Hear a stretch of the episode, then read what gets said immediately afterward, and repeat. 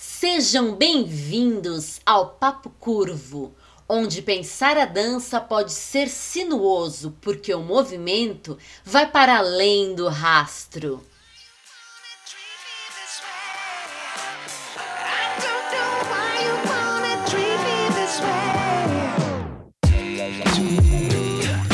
Papo Curvo, o papo mais fora da linha para os amantes de boas conversas dançantes.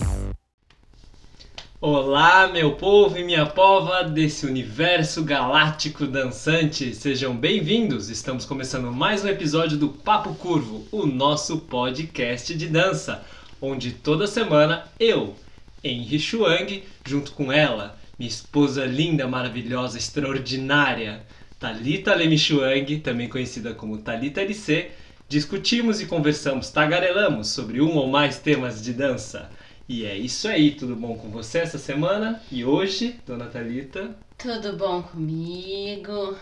Tô meio dolorida de algumas práticas de dança, acho que peguei pesado ontem. Vai precisar rolar uma restauração. Ah, vai precisar rolar uma restauração, mas tô bem, graças a Deus. Espero que Isso você aí do outro lado da telinha ou nos escutando também esteja bem, Sim. se cuidando. E é isso aí, minha gente dançante. Você? Estou bem, graças a Deus. Uma dorzinha aqui e ali também, mas nada que é, impeça né, o progresso Uhum. das nossas atividades. Yes. É isso aí. Então essa semana, para quem está assistindo, isso está acontecendo ao vivo. Essa semana da criança, do professor, da Nossa Senhora Aparecida e não sei das quantas. Exato, tudo, né? nossa, Vários aniversários acontecendo Vários aniversários também, acontecendo. Aparentemente ontem também foi o dia do fisioterapeuta e do terapeuta Uau, ocupacional. Que legal. Bem legal. Então, Para você que está escutando, isso vai sair defasado, né? Com uma semana, mas tá Sim. tudo bem. Independente disso, você já pode adivinhar, né? Como a gente está falando sobre isso. É sobre isso mesmo que vamos falar hoje. Falando sobre isso, é isso mesmo. O que? Isso o que? Das crianças, Ah. dos professores. Né, Esse vamos fazer um do episódio aqui sobre né, a questão da criança e do professor. E o que Uhum. mais vier nessa conversa. Pois é. Enfim, por onde começar? Né? A gente já foi criança alguma vez na vida? Eu não acho lembro. que sim. Eu acho que eu quero começar com uma pergunta. Com uma pergunta, vá. Isso. É, você tem memória de quando criança Uhum. é, dançar ou fazer alguma coisa que seja o que a gente possa considerar como criação artística? Criação Mas eu gostaria artística. principalmente com a questão do movimento. Tá, do movimento. Eu vou, eu vou falar assim, uma das memórias mais antigas que eu tenho com uma questão artística, digamos assim, é mais com. que eu acho que é talvez uma das primeiras coisas que a gente faz, que é a imitação, certo? Sim. Uma das primeiras coisas que a gente faz é imitar. Mas é a imitação de um artista, né? Um ator famoso e também lutador de artes marciais. Então já começo a fazer um, né? Redução aqui, um, um afunilamento. Bom, a minha etnia, né, taiwanesa, então você imagina que eu assistia filmes chineses, taiwaneses, né, quando criança. E... Filmes de Kung Fu, de vamos Kung falar Fu, a verdade exato, aqui, né? Mas é isso mesmo. Não, mas é porque assistia por causa da, da minha família, né? Meus Sim, pais sim. e tudo. Então eu tive muito contato. E aí, dentre eles, uma das coisas que mais me chamou a atenção, que eu gostava muito, eram os filmes do Jet Li. Do Jet Li, eu Só que gosto são do os Jet Li. Eu filmes- gosto mais do Jet Li do que o Jack Chan, já Só falei que os filmes antigões, antigões, assim, roupa de época e tudo, não Sim. esses modernos hollywoodianos, são de produções chinesas lá sim, atrás, sim, assim. sim, sim. E que ele retratava um, mestre de Kung Fu muito famoso chamado Wang Fei Hong. Bom, foi bom. E aí tem uma série de filmes, eu não lembro exatamente quantos são, porque eu era muito pequeno, né? Mas eu sei que tem uma série de filmes, né? E, e tudo segue uma linha mais ou menos parecida do que é. Mas eu gostava muito desse personagem, eu gostava muito dele, sim, no D. E eu lembro que, enfim, de criança, assim, de ficar fazendo poses de luta, pulando por cima da, do sofá, entendeu? Tem até uma Dando foto... uma de Jet Li, minha gente. Eu acho que teria que caçar, mas acho que tem uma foto ridícula de eu fazendo uma pose, assim, tipo, bem ruim, assim, sabe? Bem criancinha, mas na casa, lá, quando Mas a gente morava no Paraguai isso, ainda. né? O que você estava imitando o Sim. Jet Li, que de fato é um artista marcial. Sim, sim. Mas assim, criança imitava eu, meu irmão, meu irmão principalmente, mas eu também, Uhum. imitava os tokusatsu japoneses. Sim, eu imitava sim. Patrine, Changeman, Jaspion. eh, depois meu irmão imitava os Cavaleiros dos Zodíacos, Ah, a não, dança do super. cisne do yoga, todo mundo fez uma vez na vida. Né? Quem é da década de 80, aqueles... Karate Kid, né? Enfim, Sim. tô falando isso porque são desenhos e, enfim. Mas Sim. no caso, Dite, ele era de fato, você tava ali bebendo de uma fonte interessante, Sim. né? Mas eu acho que essa é uma das memórias mais antigas. Isso é né, antes de 94, quando eu morava no Paraguai ainda, menos de Ah, 5 quando você anos. ainda era né? made in Paraguai. Made in Paraguai. Apesar de ele não ser made in Paraguai, já falamos aqui, ele nasceu Foz em Foz do. Iguaçu. Pois é, quase, mas morei lá, né? Enfim, eu acho que essa é uma- a memória mais antiga que eu tenho, eu acho, de alguma coisa de corpo já com alguma consciência, entendeu? De que hoje analisando, claro, lá eu não pensava, ah, é o corpo, mas eu sabia Sim, que eu sim. estava fazendo isso, Entendi, imitando aquele entendi. artista, e hoje eu reconheço que, ah, isso é um trabalho de corpo aí, né, que aconteceu. Sim, bem legal, bem E você? legal. Olha, minha gente, eu tenho memórias de dança, tenho Uhum. sim, de dança mesmo, mas eu tenho coisas que eu não me lembro, mas me é relatado, contado, né? Certo. Então vamos lá. Dentre essas memórias, que são memórias que eu lembro, e dentre essas memórias que estão no meu corpo, mas eu não me lembro, elas são as pessoas que falam e tal. É, Eu aprendi, quando eu era pequena, eu comecei a falar bem cedo, Hum. tá? Eu comecei a falar por volta dos nove meses de idade. Com um ano e pouco eu já fazia frases bem interessantes, assim. E, mas antes de eu aprender a andar, eu, é, eu, eu, eu dançava no berço, né? Me segurava Uhum. no berço e fazia umas dancinhas e eu cantava também. Então meus pais contam que quando eu era pequena, de repente eles ouviam eu cantando no quarto, sei lá, um ano e pouquinho, cantando e dando risada, dando risada no quarto. E com quem vai se saber, ao lado de quem não sabemos, mas dando risada sozinho. Presenças cantando. angelicais, Quem vamos. sabe? É, vamos ser, vamos ser felizes, presenças angelicais, é a minha imaginação também. Sim, também. E cantando e dançando e dando risada. Uhum. Aí meu pai conta que ele sempre dançou comigo no colo. Então eu tenho vagamente essa memória, além da memória contada, vagamente essa memória de meu pai dançando comigo no colo, é, Uhum. escutando algumas músicas do Paul McCartney. É, no More Lonely Nights, My Love e, e outras assim. Uhum. É, depois, quando eu já andava, é, tem um ocorrido, se eu não me engano, quantos anos eu tinha? Quatro? Quatro anos de idade. Minha mãe pode falar melhor por mim quantos anos, mas é por aí, tá, gente? Quatro ou cinco anos de idade. Eu tava dançando em casa, né? Na sala da minha casa.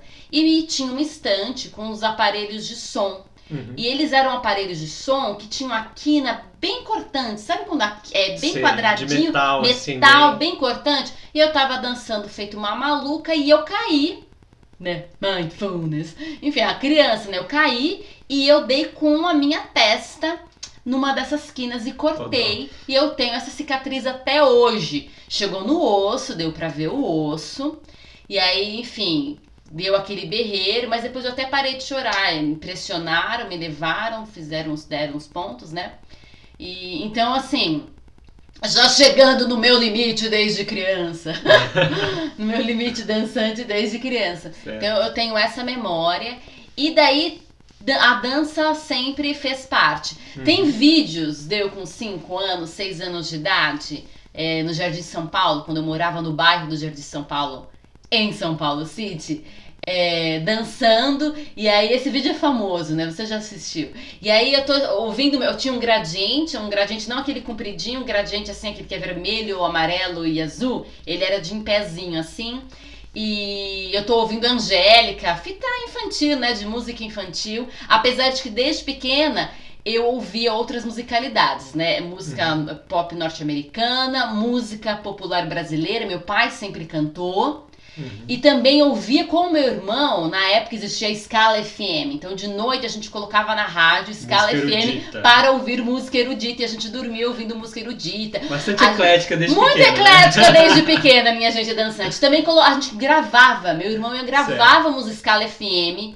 As Uhum. músicas do Scala FM, eu acho muito legal. Mamãe entrou no Instagram. Ê. Você dançava quando estava no andador. Mamãe.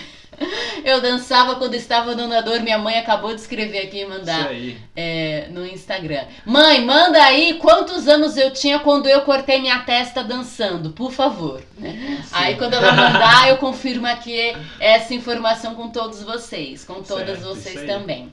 Então, aí é, tem essa cena, né? Esse vídeo famoso. Eu tô dançando lá ouvindo as músicas. E aí meu pai faz algum comentário de ou dança mais pra lá, ele dá algum direcionamento. Fico bravíssima. Fico bravíssima. A cena seguinte desse vídeo sou eu com cara amarrado, uma cara que, que eu faço até hoje, se eu ficar brava ou ficar chateada. Emburradinha. Emburradinha, emburradinha mesmo. E aí eu faço aquela cara assim, tipo, não. Ah, porque eu fiquei assim, fui podada, fui podada na minha arte, da minha expressão. E era assim, não era nada. Eu acho que ele queria que eu fosse um pouco mais pra lá pra, pra pegar melhor na câmera. Sabe, um direcionamento bobo, nada muito assim. Nossa, o pai opressor. Longe disso. Mas fiquei, fiquei, fiquei mal. E aí, na verdade, eu desenvolvo ao longo da infância essa coisa de dançar, dançar, dançar, mas não querer ser vista. Então, horas dançando no quarto desde pequena. Quero, Horas quero criar dançando livremente, não quero interferência Exato, de então- coreógrafo, de no... Ok, quando tinha festinha de aniversário, eu tenho vídeos disso, dançando com as amiguinhas e sendo feliz. Claro, Uhum. claro. Mas, por exemplo, é, Sou artista independente. Exato. Então eu tinha por volta de 5 anos de idade, isso é uma memória minha. Quando determinado horário, meu irmão dominava o videogame. Então a gente ia pra escola de manhã ou à Uhum. tarde, voltava pra casa, fazia as lições de casa, comia, assistia filme com a minha mãe, né, o desenho, eh, jogava videogame, eu brincava com meu irmão, ou brincava com as minhas próprias coisas sozinha. Ah, nossa, minha mãe, acho que eu era mais nova ainda, que eu tinha por volta dos dois anos. Vai confirmar com meu pai. Olha o rolê familiar rolando aqui. Confirme, por favor. Mas enfim. Ou seja, veja, gente, uma coisa assim, a dança presente, né? A dança, o canto, eu gostava de cantar pra lua, eu gostava de fazer ópera olhando pra lua de noite. Enfim. E, tinha essas coisas que eram expostas, né? Falando Certo, de. ou seja, quando você era pequena, você foi mordida por um lobisomem, né? Exato. Quando você tava ali Ou, no eu, berço, ou eu, eu também tenho uma tendência meio vampiresca, né? Enfim. entendi. Mas assim, a questão era que é, tinha essa arte, essa dança, essa brincadeira que era aos olhos de todos. Mas tinha essa brincadeira que acontecia no escondido. Então, eu, em determinado horário, como eu tava falando, meu irmão ele dominava completamente o videogame. Não tinha mais partilha, não tinha como ter acesso. E sei lá, o que, que eu fazia? Eu ia pro meu quarto e a gente tinha uma vitrola. Daquelas mais simples, né? Ela era vermelha e preta. E vários discos infantis e outros. Uhum. Então o que, que eu fazia? Eu selecionava músicas desses meus discos e eu criava musicais. Musicais mesmo. Então um era um espetáculo. então. Exato, a partir. Olha que coisa, é coisa que fizeram com Mamma Mia, coisa que fizeram aí com a Cross the Universe, com as músicas do Ah, Beatles. fazer uma temática musical Exato, a partir das músicas eu criava uma história. Então, é, com as letras das músicas, eh, selecionadas de forma é, variada, eu criava uma história, uma narrativa. Mas você escolhia conscientemente as músicas ou você escolhia aleatoriamente e depois você amarrava elas? Não, era consciente. Uau! Depois dessa música, eu tenho que pular pra essa música. E aí eu tinha que fazer rápido, né? Eu tinha que trocar o disco e colocar, porque eu não queria que tivesse buraco, sabe assim? Tipo, Certo. blackout no, no teatro, no palco. Eu não queria isso. Então eu trocava rapidamente. E, e colocava. Então tinha uma ordem que as músicas tinham que aparecer pra fazer sentido, pra que as letras.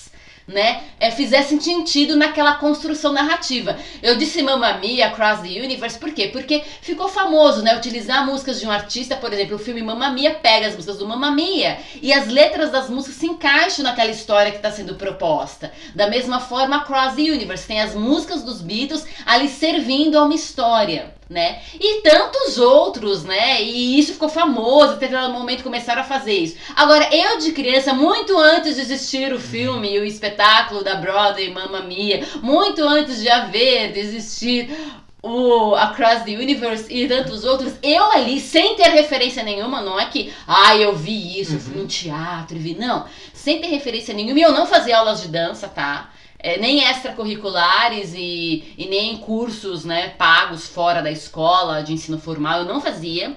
Mas eu criava isso no meu quarto. Eu selecionava as músicas Isso- e eu criava. E, e era assim, era canto. né? Então os meus personagens, eles cantavam aquelas músicas, eles Uhum. eram aquelas vozes. Tinha dança e tinha representação.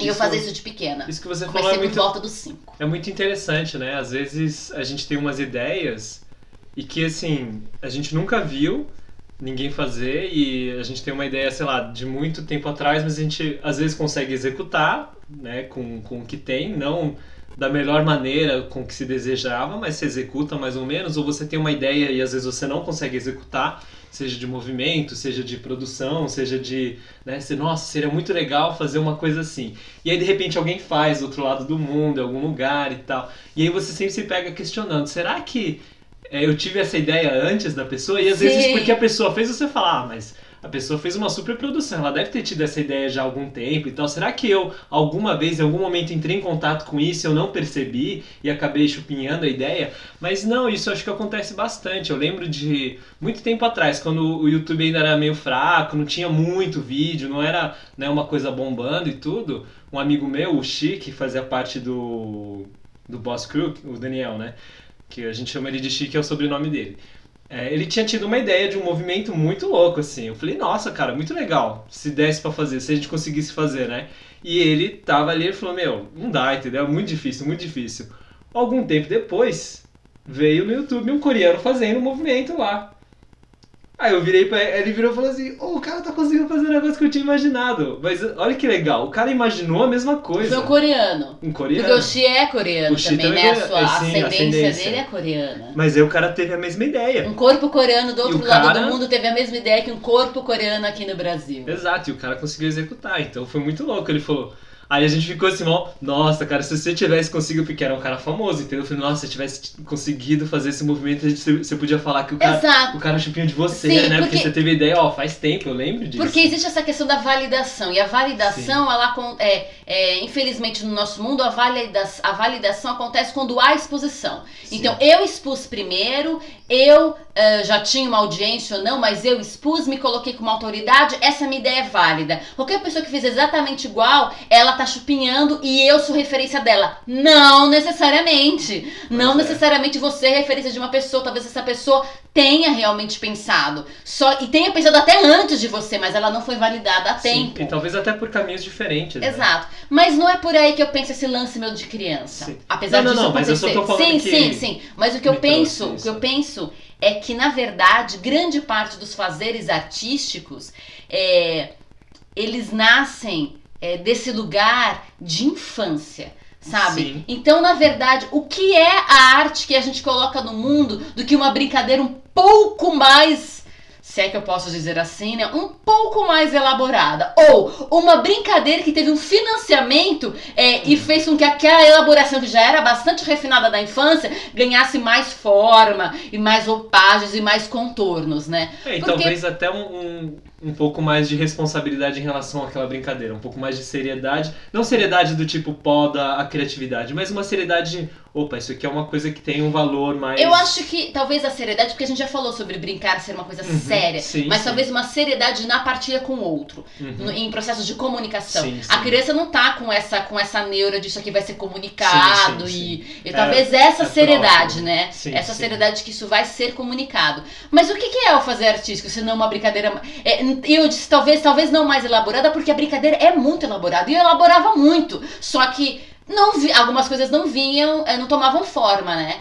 Eu não era a criança que eh, necessariamente montava a roupa, montava o cenário, sabe? Mas era que arquitetava tudo na cabeça e se movia, e agia, e dançava, e fazia como se aquelas coisas estivessem lá. A minha Isso é prima muito Raquel, ela, ela ti- tinha também um pouco disso, mas ela era, ela ia pro lugar do eu vou montar o figurino, eu vou pintar, eu vou fazer mais do que eu. E eu sei que outras crianças também elas constroem coisas mais.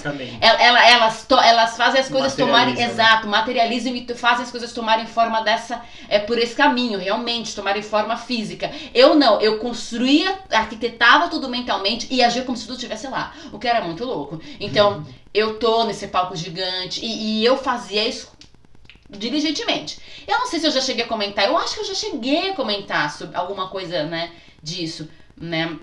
Mas eu só parei é, de fazer nesse lugar da brincadeira, né, de fazer continuamente isso, esse tipo de coisa, esse tipo de criação, no lugar da brincadeira, quando eu fui casar.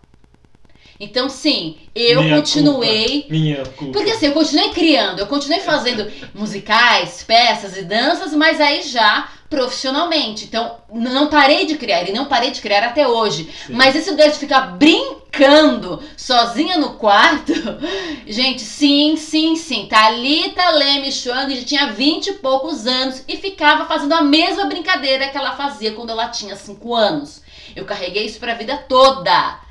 Sim, sim, eu ficava. brin- Então, por que, por que falar ah, da brincadeira? Aí talvez alguém. Não, não, certamente vocês, dançantes, não vão condenar, mas vamos pensar é, videogame, né? Uhum. Então, é, meninos e meninas e tantas pessoas não jogam videogame de mais velho, grandes. Opa, opa. Sou mais velho e continuo jogando videogame. Meu irmão joga videogame até hoje, Henry joga videogame até hoje, e tanta gente joga videogame. E ninguém condena. Tem uma história muito legal até de um, de um pai de duas amigas minhas que ele, ele gostava muito de jogar RPG.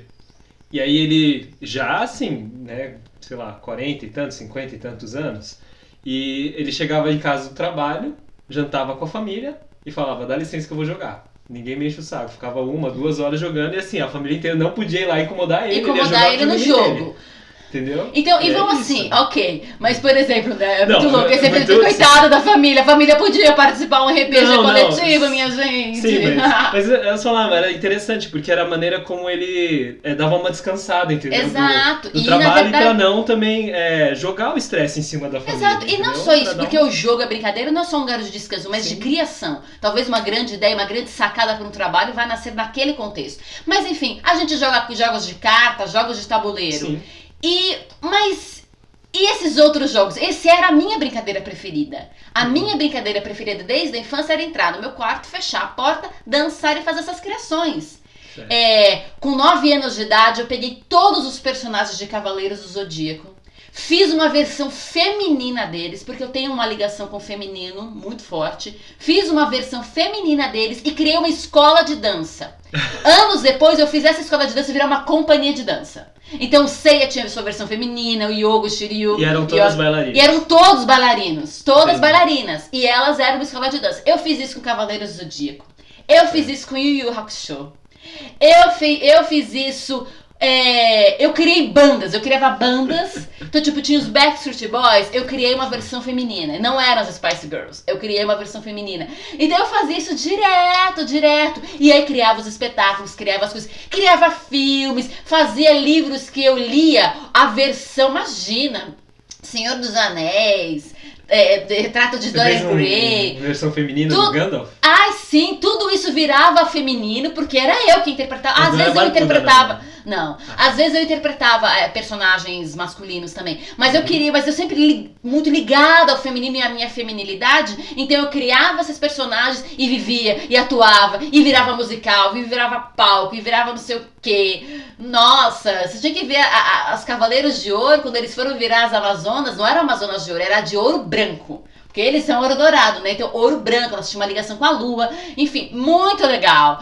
E, e- e isso sempre me alimentou. E eu fui carregando. Em determinado momento, eu tinha essas minhas brincadeiras, mas eu também brincava de coisas que as pessoas iam assistir. Então, vieram os musicais, as mostras, os festivais, as danças, todos os trabalhos. Eu tava na universidade criando dança e criando dança também nas minhas brincadeiras e também no meu fazer profissional no Cordas Humanas e tudo mais. Certo. Então, isso alimenta. As- hoje, que as demanda, a demanda da vida é muito grande, eu faço menos, mas eu ainda faço. Às vezes eu me pego brincando. E, e às vezes é é necessário. Eu preciso brincar. Sim. Brincar com essa coisa de imaginar, esse brincar tal como era antes. Mas é Bem engraçado. lúdico mesmo, Bem né? lúdico sem, mesmo, sem não tipo, um peso de é, eu sem- preciso produzir alguma Exato. coisa, estou usando como uma ferramenta para eu É, estudar e sem esse movimento. lugar do tipo, sou eu, Thalita, brincando. Uhum. Sabe? Do tipo, como um, um brinquedo, ah, vou fazer um jogo aqui, vou fazer um coco, vou Eu fazer preciso um. mostrar minhas habilidades. É, eu vou fazer um maracatu, é, eu vou fazer um jogo aqui de dança, um TKV. Não, eu- mesmo que seja livre, ou ai, eu tô aqui me mexendo, me saculejando. Não, não, não. Eu eu sou fulana de tal, entendeu? Sou outra pessoa, assume uma outra identidade, tô em outro lugar. Ou às vezes eu levo a Thalita para outros lugares. E aí é a minha brincadeira, mas também com projeção de desejos. E o mais interessante é ver esses desejos sendo realizados. Porque em determinado momento da minha vida eu brinquei de que eu era Thalita casada com um asiático. E esta brincadeira se tornou realidade. Já era a realidade do meu imaginar e se tornou realidade. Que Olha que divertido, minha gente. Só não era, ele não era taiwanês. Na época acho que eu já casei com um japonês de brincadeira.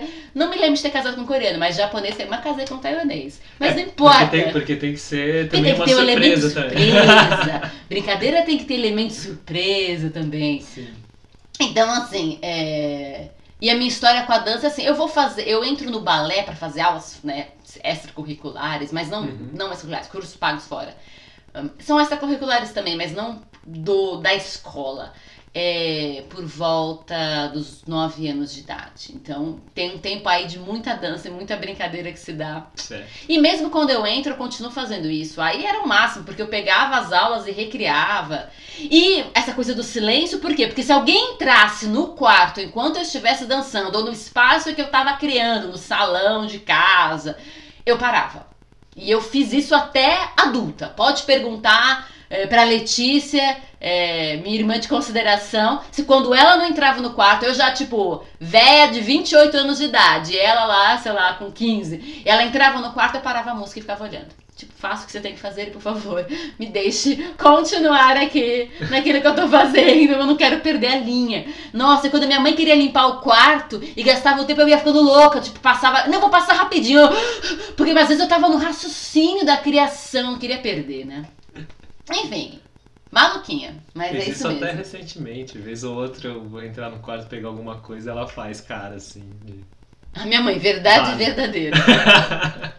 Exatamente. É. Mas é muito interessante essa questão da brincadeira, né? Porque, claro, tem esse lugar para além, né? De, de, de descolar um pouco da técnica, pensando no lugar da dança.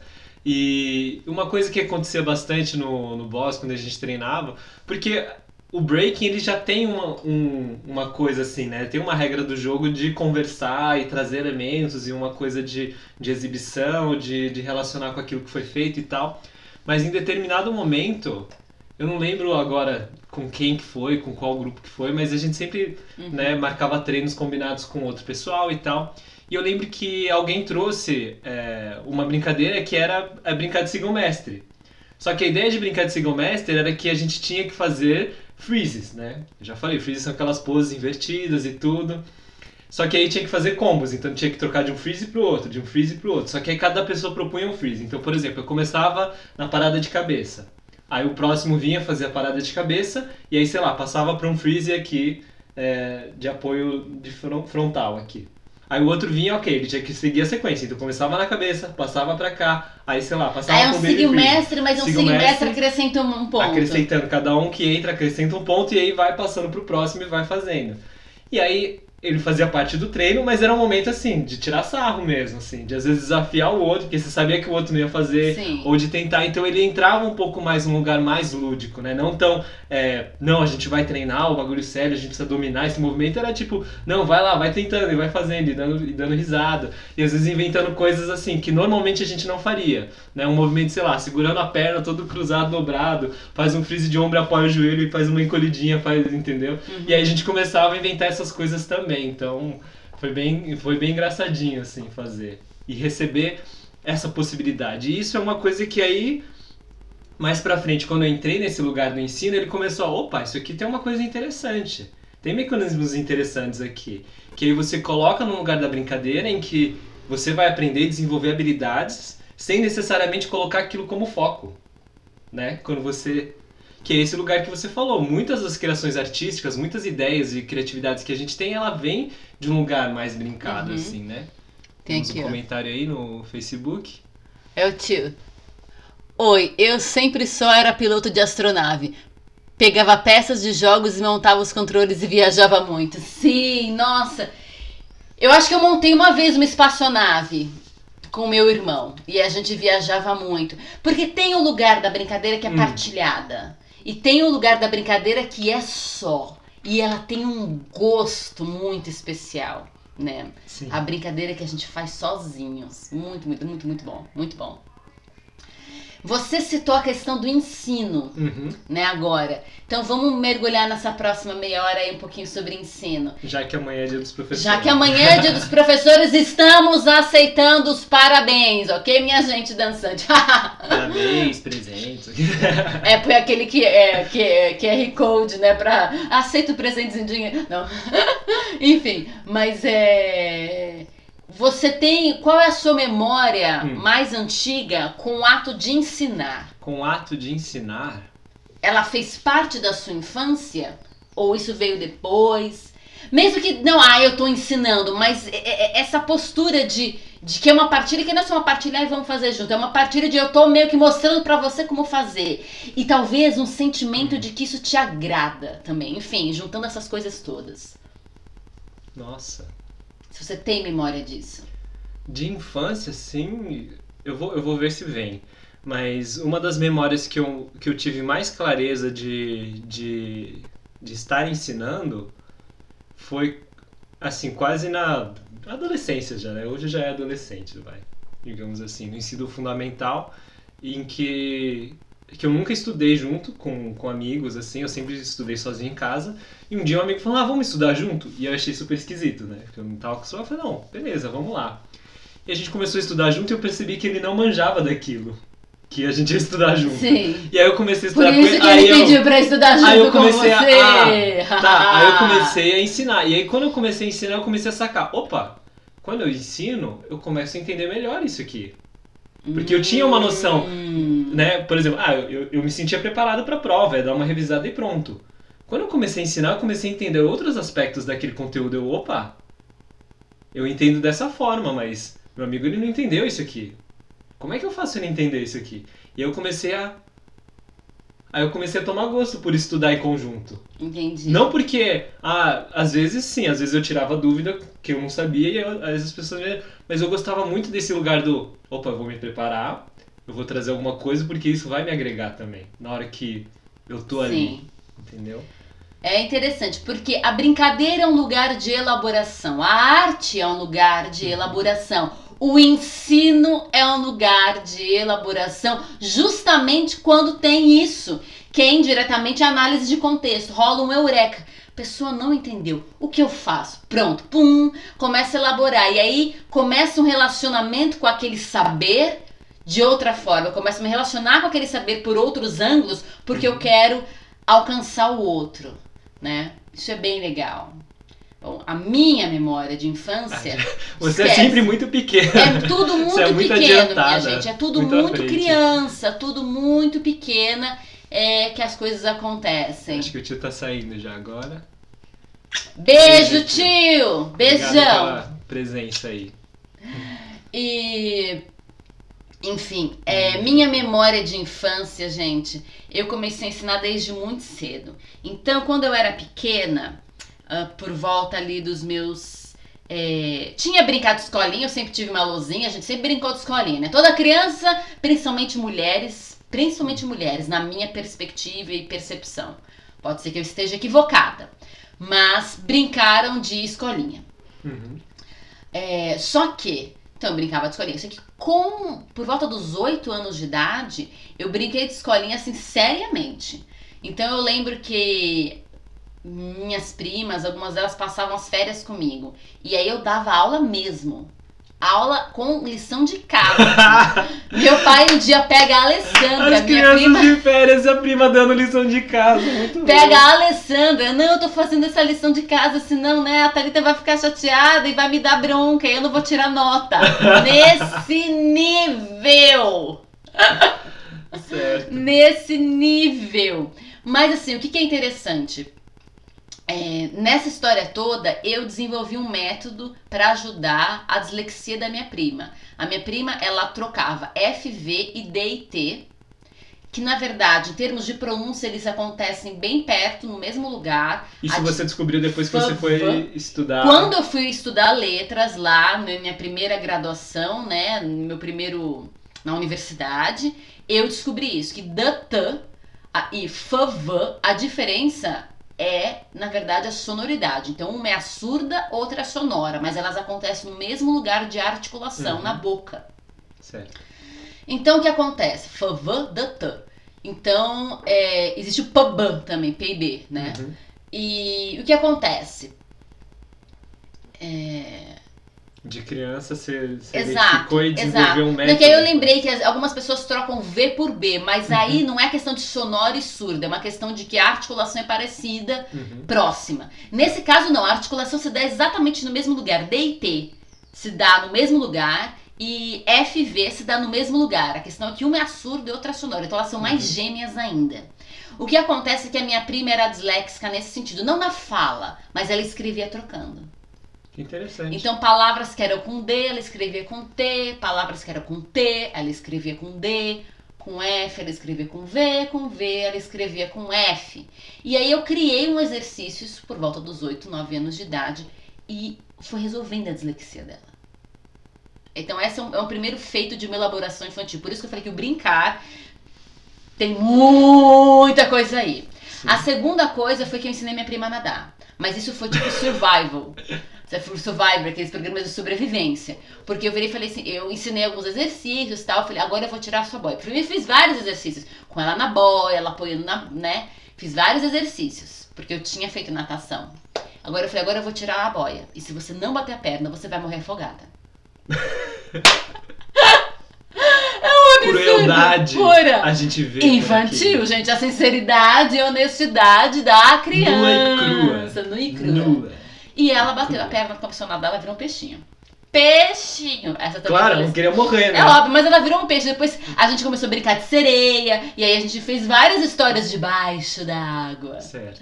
Mas eu fiquei sabendo de um aluno que você não conseguiu ensinar. Ah, mas isso é porque ele não tinha diligência, ele, ah, ele não acreditava no meu ensino. Esse é meu pai. Meu pai não sabe nadar. Ah, Ele pediu pra eu ensinar numas férias que a gente teve, acho que foi por volta de 2007. você não pôde jogar ele na água. E eu E falar passava os ele, bate o exercícios, eu dava os direcionamentos com todo respeito por ser uma pessoa mais velha. Ele não fazia. Ele saía correndo e lá, lá, você não me manda, você não manda em mim, você não manda em mim. Saía correndo e não fazia. Quer dizer, aí já não é culpa minha, entendeu? A pessoa não quis. Não é pela minha incapacidade de ensino. Não, É. é, sempre culpa do professor. É sempre, né? Sempre. Principalmente, enfim.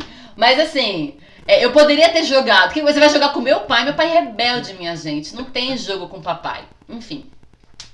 Não aprendeu a nadar. Para o seu próprio dano, certo? Eu estava lá muito disponível para ensinar, feliz da vida, ele não quis. Enfim, queria me, que ele quis me atormentar, essa é a verdade. Zoar com a minha cara, tirar uma. Fez uma brincadeira com você. Óbvio, isso, mas daquela É um de mau gosto, entendeu? Não, é um jogo que ele Ah, propôs enfim. com você. Mas tanto que meu pai, ele só, colo- só coloca os pés na água e a gente ficava segurando o pé dele e balançando o corpo, sabe assim? Boiando assim o corpo pra trás. Era o que a gente fazia. Bom, enfim. E aí teve esses dois casos. Mas desde cedo eu também percebi que ensinar era um jeito de aprender. Tanto que eu tenho muitas memórias de estudar junto. Nossa, dia de prova então era maravilha. Eu queria que as pessoas me perguntassem a matéria. Por quê? Porque ao falar sobre aquilo, eu aprendi ainda mais. E, gente, isso é um, é uma- é um conhecimento científico hoje em dia, né? Com todos os estudos da neurociência e afins.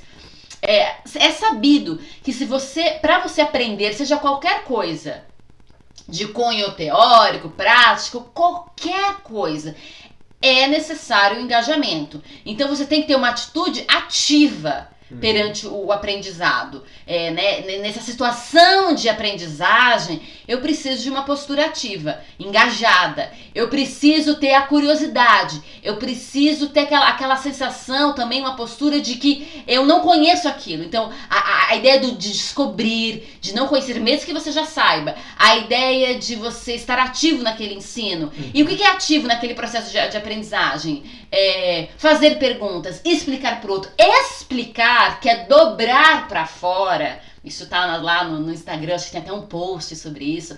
Explicar é dobrar pra fora. Quando eu explico alguma coisa, eu olho pra essa coisa de novo. Eu vejo novamente essa coisa. E ao ver de novo, é, eu aprendo de novo. E ver de novo também é uma forma de respeito. Eu tenho isso num vídeo, né? Sim. Então, quando eu explico, eu entendo novamente, eu olho de novo, respeito aquele conhecimento. Isso é importantíssimo. Então, eu sempre fiz a prática do vamos estudar juntos. É, porque para mim era perfeito. Fazer isso antes de uma prova era tirar 10 na prova. Entendeu? E eu sou, modéstia à parte, uma nerd, rainha de colecionadora de 10. Como dizia. Comentário da mamãe aí. O prazer de ensinar e de passar conhecimento te acompanho desde tem idade. É um dom. É dom. é dom. É Enfim, aí. mas é. E era isso. E assim, como é, uma professora fala, fala, falou isso, mas essa professora não falou no, no, na, no ensino fundamental nem no médio, foi na faculdade. Ela virou, ah, colecionadora de 10, né? Porque vai 10, 10, 10, 10, 10, 10, 10, 10, 10. Tem, a sua, tem o seu valor, tem as suas, suas questões, né, nisso Sim. tudo. Mas, enfim, é, o ensino, essa coisa de ensinar e de trocar, né? Uhum. E aí, por volta lá dos meus 15, sempre ensinei, sempre troquei. Uh, quando eu estava, quando eu fazia cultura inglesa, isso eu acho que por com 16 anos, 17, eu tinha uma amiga que tinha muita dificuldade com aquela questão do unless e tudo mais, do inglês, e eu criei também um esquema para ela aprender. Ela veio para minha casa mais de uma vez. É, eu cheguei a ser paga por amigos, por uhum. parceiros uhum. artistas e amigos irmãos, amigas irmãs, para ensinar determinadas coisas, como por exemplo escrita. E com 15 anos de idade eu dei início, eu nem sabia o que se tornaria, mas eu dei início ao projeto Cordas Humanas, que é o projeto Menina dos Olhos de ensino e aprendizagem. E que, de certa forma, algumas coisas que acontecem aqui no Ta Concept são extensão dessas vivências, né? Sim. De ensinar e falar sobre dança. Na época do começo do Corda, sobre dança, sobre fé, sobre esse nosso caminhar aqui. Sim. Então, ensino, né? Sempre, do lado. Às vezes eu quero fugir da situação do ensino. Oh, meu Deus, Mas... estou aqui eu ensinando novamente. Não consigo deixar de ensinar ou de partilhar que... alguma coisa. Mas, tá eu acho que, mas acho que, por tudo que a gente falou, né? Eu tava pensando aqui, porque esse lugar do jogo, da brincadeira, ele tá muito ligado com esse lugar do ensino e da aprendizagem. Porque, vamos lá, é, se a gente pensar em todo esse preparo que o professor tem, certo? Para passar um conteúdo. Se você está brincando sozinho, é todo o preparo que você tem para elaborar as regras do jogo. Se você vai passar essas regras do jogo para alguém, porque você inventou uma brincadeira ou aquilo ainda vai se constituir, ao longo da brincadeira, porque às vezes a gente inventa uma brincadeira e vai percebendo que, opa, preciso de algumas regras para balizar, porque senão tem algumas coisas que estão meio fora. Mas toda essa elaboração é um, um, lugar de comunicação, de aprendizado. E outro, né, a primeira pergunta que você fez, né, falando sobre a questão de quando começou né, essa questão com a dança, com o movimento, com a arte, para mim foi um lugar completamente de imitação. No seu, talvez até um pouquinho de assimilação daquilo que alguém fez com você, né? Um Sim. movimento e de escutar, porque falar é, é praticamente imitar. Sim, o aprendizado primeiro é imitação, gente. Então, é, seja na brincadeira, seja no, no ensino, ele tem um pouco desse lugar, né? Principalmente com dança. Sim. Onde, é, o lugar tradicional, dança, sala, com barra, espelho e um chão, entendeu? Tem espelho, porque você precisa imitar, você precisa ver, se ver, mas ver o professor. E aí eu tava pensando nessa coisa da imitação, que é muito interessante. Falando do jogo, que eu lembrei ali atrás, porque na, na época de escola, assim, de escolinha, depois da, da escola. É, quando isso a gente já. em São Paulo, depois da escola como é que eu digo, é, tradicional, digamos assim, porque a gente estudava na escola que a gente fazia aula de português e tudo normal, a escola que todo mundo faz, mas como a gente era de descendência taiwanesa, chinesa, uhum. a gente ia pra escolinha de chinês, porque a gente precisava aprender a outra língua. Desde... Sim. E, é muito louco isso, né? Hoje em dia todo mundo, né, aquela super moda de escolas bilíngues e tudo, meu. A galera que é de colônia, desde. Colônia ó, bilíngue desde. Desde sempre. Desde Mas sempre. então, é, a gente ia pra escolinha de chinês. Na escolinha de chinês, que a gente tinha, que já era um grupo menor, não era tantas pessoas, nos intervalos a gente jogava bola, a gente gostava de jogar bola. Sim. Certo? É um jogo. Mas a gente jogava bola não só jogando bola, a gente jogava bola imitando personagens. Não jogadores de futebol, mas personagens do desenho Super Campeões, que era um desenho de futebol. Então a pessoa que ia ficar no gol, não, eu sou o Benji. Aí o outro queijo, não, eu sou o Tsubasa, não, eu sou não sei o que lá. E, Eu coloquei eles na minha E escola aí- de dança e também, aí- da companhia. e aí é muito interessante, porque o jogo, ele ganha outro aspecto também. Porque, por exemplo, você vai chutar a bola, se você... Ai, desculpa, eu derrubei a água aqui. Se você vai chutar a bola e você é o e Tsubasa... você, e você é o Kojiro Hyuga, que é o cara que tinha a bomba lá, o chute de bicuda mais forte. Você tinha que encarnar ali e meter a bicuda, entendeu? Meter a bicuda. Você é o Tsubasa, você vai tentar dar o chute de trivela. Ainda que você não consiga, você vai Você tentar. vai dar, você vai, tentar um- voar você no vai- campo, exato, tal, como entendeu? eles faziam. Você vai ser um zagueiro, não, você vai se jogar na bola, vai dar cara pra levar a bolada, entendeu? Claro. Então a brincadeira é em cima da brincadeira, o jogo é em cima do jogo, entendeu? Um Sim. jogo de imitação em cima de um jogo que é um jogo. Sim, Então isso se dá o tempo todo. muito divertido. E- e- isso é muito E você não divertido. percebe, né, na camada. Na hora da brincadeira você não tem, entendeu? Por exemplo, brincadeira de lutinha. Toda, todo homem já fez brincadeira de lutinha quando é Mulheres pequeno. também fazem brincadeira de lutinha. Sim, mas Algumas assim, menos, mas fazem. Não sei se todas já fizeram, mas assim, vamos falar. Os homens, com certeza, se viu alguma coisa, se viu algum desenho, e normalmente tem desenhos de ação, vai se, se, se meter a dar porrada, entendeu? Sim. E por um tempo tem a possibilidade de se meter a dar porrada só por dar porrada, entendeu? Porque é moleque, é tipo potro selvagem, entendeu? Tem uma energia ali de tipo sair correndo e dar uns murros, empurrar e fazer, entendeu? Mesmo que não, não tenha se estabelecido uma brincadeira desse tipo. Mas aí tem a camada da brincadeira do tipo, eu sou tal e eu sou tal. E aí eu vou incorporar o poder e eu vou atirar um poder invisível. E o outro conhece o poder, porque ele já assistiu o desenho. E ele vai fingir que ele levou aquele poder, entendeu? Ele vai se jogar. Isso é muito louco, né? Você pensa na camada, é tipo, a gente em improvisação, em dança, a gente. Não, porque aí a gente tenta, né? Perceber e sentir. Meu, criança já sacou. Já você sacou. fez assim, o outro É já, o já exercício da entendeu? presença absoluta. É muito. E não né? assim, e porque, e porque eu estou imaginando, Uhum. eu estou imprimindo coisas reais, porque a imaginação é real, mas coisas Energéticas, palpáveis, né? energéticas no meu corpo. Então, tomei um golpe, espaço. e no espaço, tomei um golpe, pode não ser aquele golpe do desenho, mas é o golpe do desenho trazido para a realidade. Então, é o golpe do desenho. Eu levei um Um Hadouken. um Hadouken, exatamente. Eu levei um Hadouken. Ah, não é o Hadouken, Hadouken assim, é o Hadouken. É como esse Hadouken tomou forma aqui na realidade.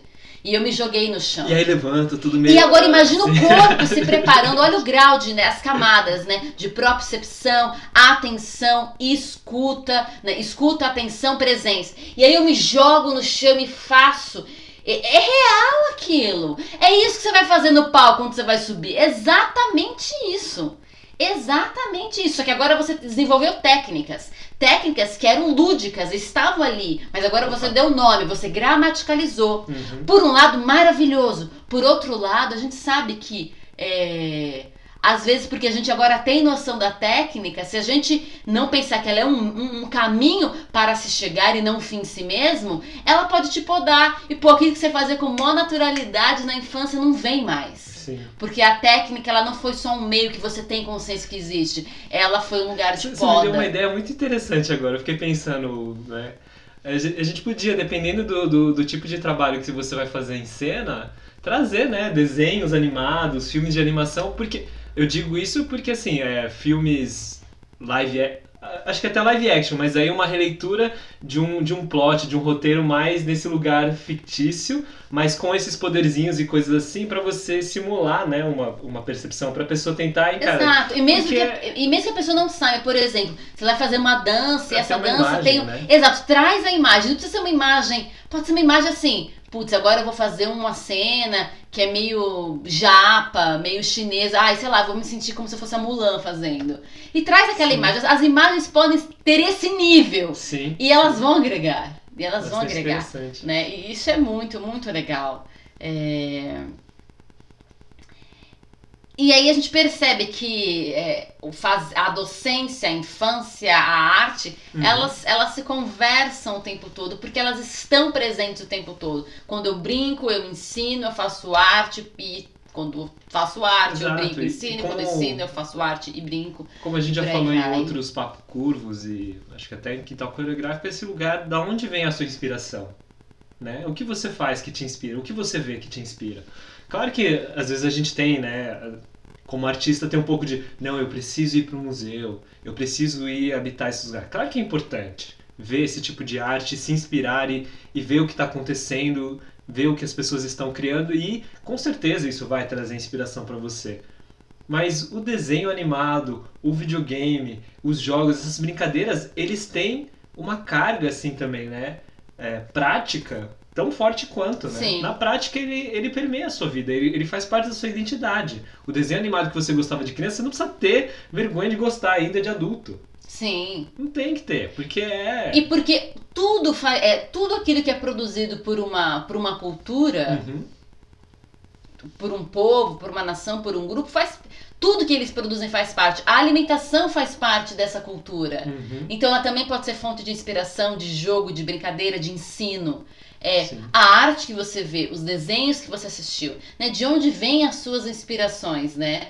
E e quando uma criança vai para o museu e vê como ela se relaciona com aquela obra, claro que se eu já sou uma pessoa que tem uma bagagem maior, eu posso fazer me relacionar, me relacionar de N formas com aquilo. Sim. E é importante, né? Também não vamos assim negar tudo que se acumulou. Sim, sim. Não, vamos colocar em uso, vamos colocar ali em, em vida, em estado vivo. Mas talvez seja interessante a gente ter um. Ah, eu tenho todo esse conhecimento, mas talvez segura um pouco ele, se relaciona com uma criança primeiro com essa obra de arte, né? Com essa tela pintada. Uhum. Agora vem com a sua bagagem, sabe assim? É. Porque.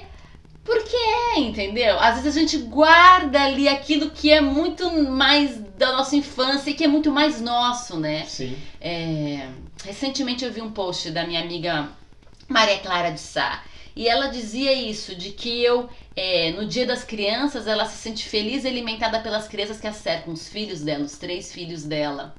Mas ela também, é, ela pede para que ela nunca deixe de alimentar a criança que mora dentro dela. Essa criança que mora dentro da gente, que é a nossa identidade primeira, mais essencial, ela é extremamente criativa. Ela ama jogos de todas as espécies e ela ama o ensino e ela ama a partilha de saberes. Tem uma curiosidade ali também. Tem né? uma Sincera, curiosidade, assim. exato. E, e- e não pode silenciar. Uhum. Ela vai agora adentrar novos espaços. Talvez Sim. ela ela adentre espaços do ensino teológico, ou ensinos de dança, ou da neurociência que eu já citei hoje, ou da medicina, ou da engenharia, mas que ela venha, que ela venha. Isso é importantíssimo. É muito louco. Eu sei que. E Talvez- se ela vem a risada, talvez- vem o choro, vem as emoções, vem, Sim, ela claro. vem inteira. Eu acho que é uma representação parcial e talvez até de. com, com uma mudança de contexto, talvez, né? Mas. é, o jogo ele é uma representação né, da vida. Um Sim. recorte, uma parte, uma coisa assim. E E não o eu precisa ser um tava- jogo da vida, que é um é, jogo. e o que eu tava pensando era que, como a gente falou, né, tem, tem, tem um aspecto ligado ali na, no lugar do ensino, da aprendizagem, da inspiração e tudo, mas agora talvez as pessoas joguem pedras em mim. Porque as pessoas não gostam que faz esse tipo de coisa, mas a gente faz porque a gente é louco e não tá nem aí. Ok. Mas o fato é que, assim, qualquer profissão que você tem aí afora, você pode falar pra pessoa, tudo isso que você faz é um jogo também. Sim. Você está jogando com os relacionamentos humanos, está jogando com as atividades que você precisa fazer, está jogando. Porque vamos, vamos lá, tem gente que até hoje é, olha para, por exemplo, investimentos em é, bolsas de valores, etc., como uma aposta. E Sim. aposta é o que? É jogo, Sim. certo? Ah, por exemplo, o pessoal que faz marketing, é o que? É um jogo. É um jogo. Eles, eles chamam de Sim, jogo, não é nem sim. tipo.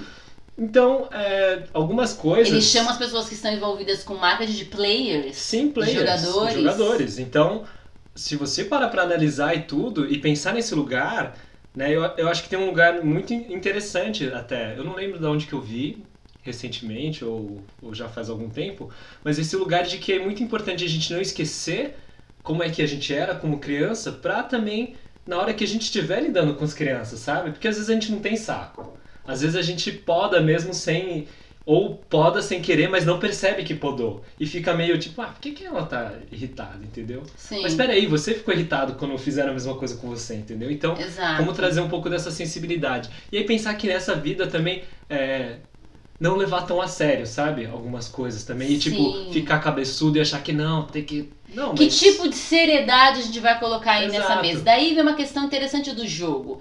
Porque a gente pode fazer uma ponte com o episódio do esporte. Uhum. É, a gente então passa a entender que o jogo não é exclusivo dos esportes. Sim. Né? Se a gente entender o jogo como regras para se chegar a determinada finalidade, que vão estabelecer é, convivência, que vão estabelecer uma série de coisas. O jogo é, ele é sinônimo de brincadeira, que é, né? Então não é, o jogo, jogo, vai ter um vencedor, vai ter um loser, um perdedor. Uhum. O jogo, né? Ele como brincadeira, como folia, como ritual.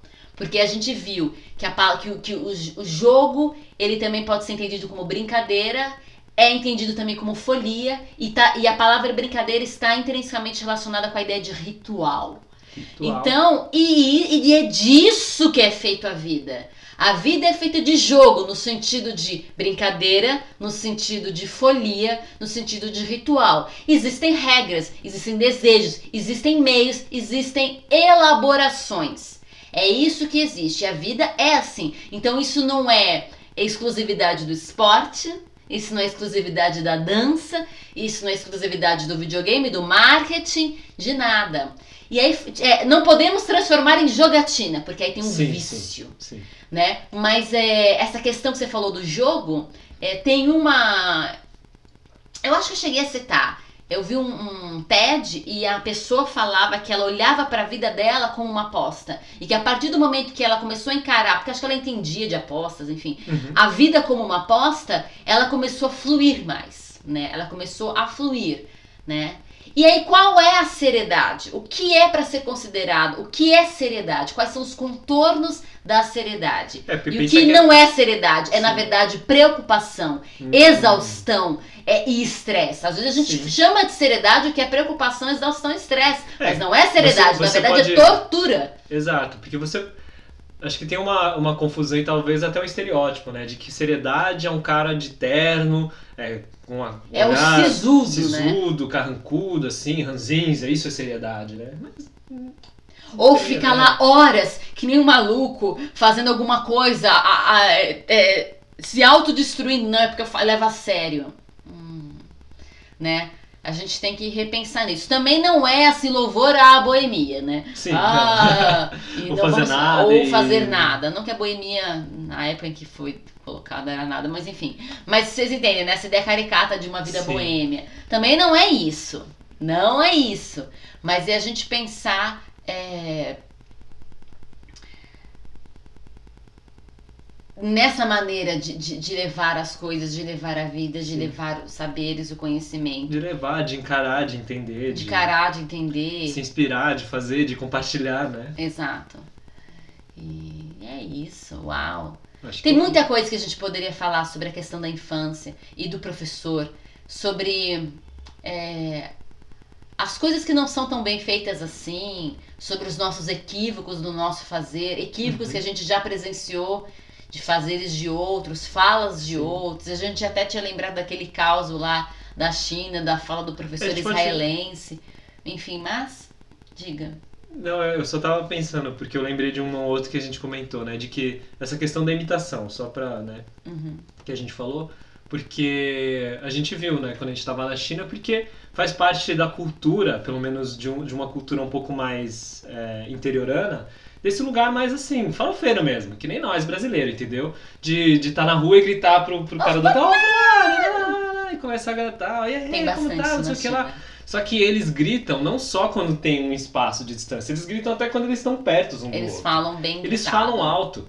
E aí uma vez a gente tava na loja de conveniência e aí uma criancinha tava gritando, a mãe virou e gritou com ela e deu bronca na criança pra ela não gritar. Só que depois que ela deu bronca na criança, ela virou e começou a gritar, falando, gritando com, com a atendente e com a amiga, com não sei se a tia, E não tava ninguém bravo, E nem nada. bravo, a é questão é, não grite você, mas você Exato. fala gritando normalmente, situações normais, não necess- necessariamente situações de estresse. Dois anos e meio eu tinha quando eu cortei Bateu. minha testa. Então E veja lá. bateu né? Bem novinha. Então esse lugar da imitação, né? é, pensando porque eu acho que uma coisa assim importante e a gente tava falando de muita coisa assim é, falando do dia do professor, porque muitas vezes a gente joga pro professor, né? Eu falei, ah, sempre a culpa é do professor.